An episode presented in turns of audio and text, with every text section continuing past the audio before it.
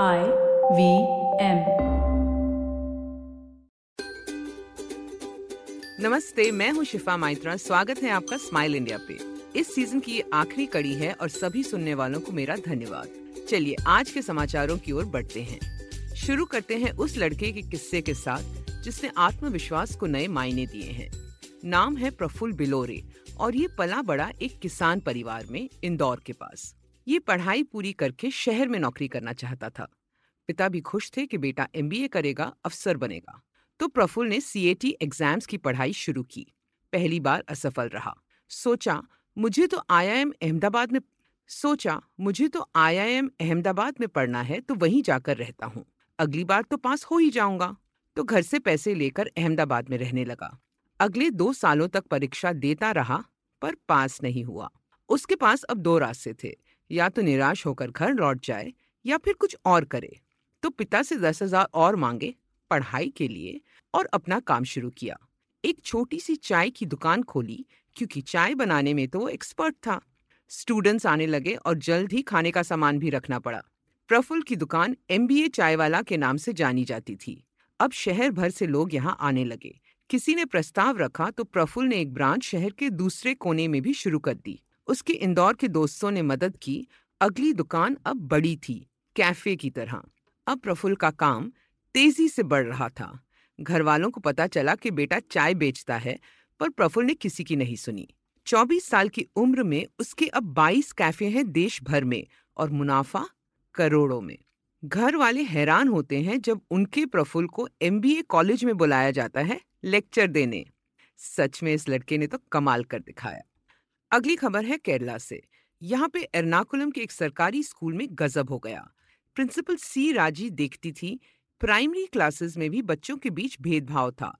लड़के बेझिझक खेलते थे और लड़कियाँ यूनिफॉर्म में स्कर्ट की वजह से स्पोर्ट्स में पीछे रहती थी।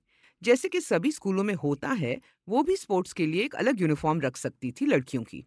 पर राज़ी कुछ और चाहती थी। पहले शिक्षा बोर्ड से बात की, फिर पेरेंट्स से। वो चाहती थी कि लड़कों और लड़कियों के मन से ये विचार निकल जाए कि दोनों एक समान नहीं हैं, एक दूसरे से मुकाबला नहीं कर सकते कोई किसी से कम है।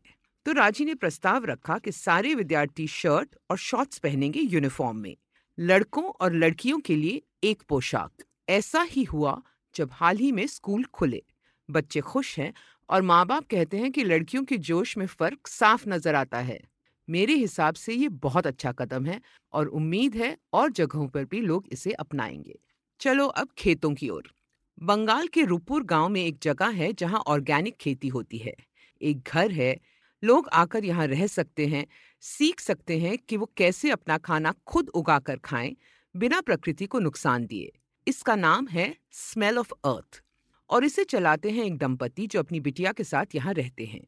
वो चावल, दाल, फल, सब्ज़ियाँ सब उगाते हैं, मछलियाँ भी पालते हैं। सारा कुछ पारंपरिक तरीकों से होता है। कोई दवाई या तेल नहीं लगाते। पक्षी हो या कीड़े, उन्हें खाने देते हैं और धरती के संतुलन में कोई रुकावट नहीं आने देते। जिन्होंने यहाँ खाना खाया है, कहते हैं, लाजवाब स्वाद होता है। इसीलिए तो अपराजिता सेन गुप्ता और देवल मजुमदार ने ये जगह बनाई थी। वो पढ़ाई के बाद विदेश चले गए थे। वहाँ बेटी हुई देवल सॉफ्टवेयर के क्षेत्र में अच्छी पोस्ट पे था। अपराजिता पीएचडी कर रही थी, अपना घर खरीदा अमेरिका में। पर एक बात उन्हें बहुत खलती थी, वहाँ की सब्ज़ियाँ और फल स्वादिष्ट नहीं थे। उन्हें दवाइयाँ डाल के बड़ा बना दिया जाता था, रंगीन बना दिया जाता था, पर उनमें असली स्वाद था ही नहीं। ऑर्गेनिक सामान भी प्लास्टिक की थैलियों में आता था, दूर से। वो अपनी बेटी को दवाइयों से भरे जहरीले फल नहीं खिलाना चाहते थे। तो उन्होंने सोचा कि हमें अपने छोटे स्तर पर धरती को राहत देने के लिए कुछ करना होगा। नौकरी छोड़ी, पढ़ाई पूरी की, घर बेचा और कोलकाता लौट आए। यहाँ फिर पढ़ाई की। सीखा धरती पे बोझ न बनकर खेती कैसे होती है? चार सालों में एक जगह खरीदी और गाँव में रहने लगे किसान बनकर। वो जो भी उगाते हैं, वहीं आने वालों को खिलाते हैं या बेचते हैं। दूर तक खाना ट्रांसपोर्ट करना उन्हें गवारा नहीं। कांच की लंबी इमारतों की जगह वो खेत की ताज़ा हवा में काम करते हैं। डिस्को की जगह नदी में सूर्यास्त देखते हैं।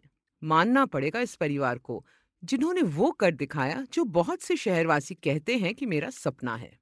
अब खबर सुनो सुनीता कुमारी की। ये एक बहुत ही व्यस्त पायलट है आज, जो हेलीकॉप्टर चलाती है कश्मीर के पहाड़ी इलाकों में। वो घायल सिपाहियों को जल्द से जल्द अस्पताल तक पहुंचाती हैं। वहाँ अगर कोई आम इंसान भी मदद चाहे तो सुनीता हर खतरे का सामना करके पहुँच जाती है।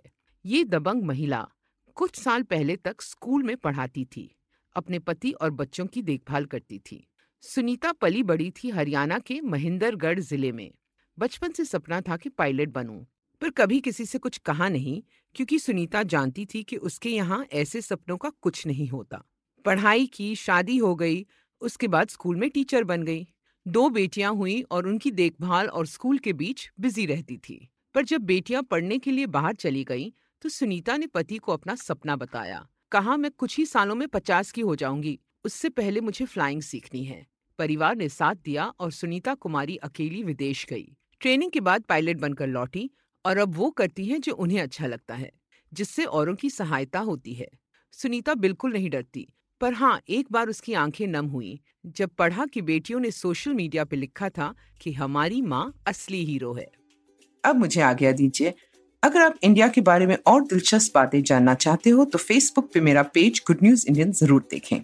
मुझसे बात करना चाहें तो ट्विटर या इंस्टाग्राम पे शिफा माइत्रा है मेरा हैंडल आईवीएम पे और मज़ेदार पॉडकास्ट सुनने के लिए आईवीएम का ऐप डाउनलोड करें या वेबसाइट पे जाएँ, या जहाँ भी आप पॉडकास्ट सुनते हो आईवीएम को खोजें।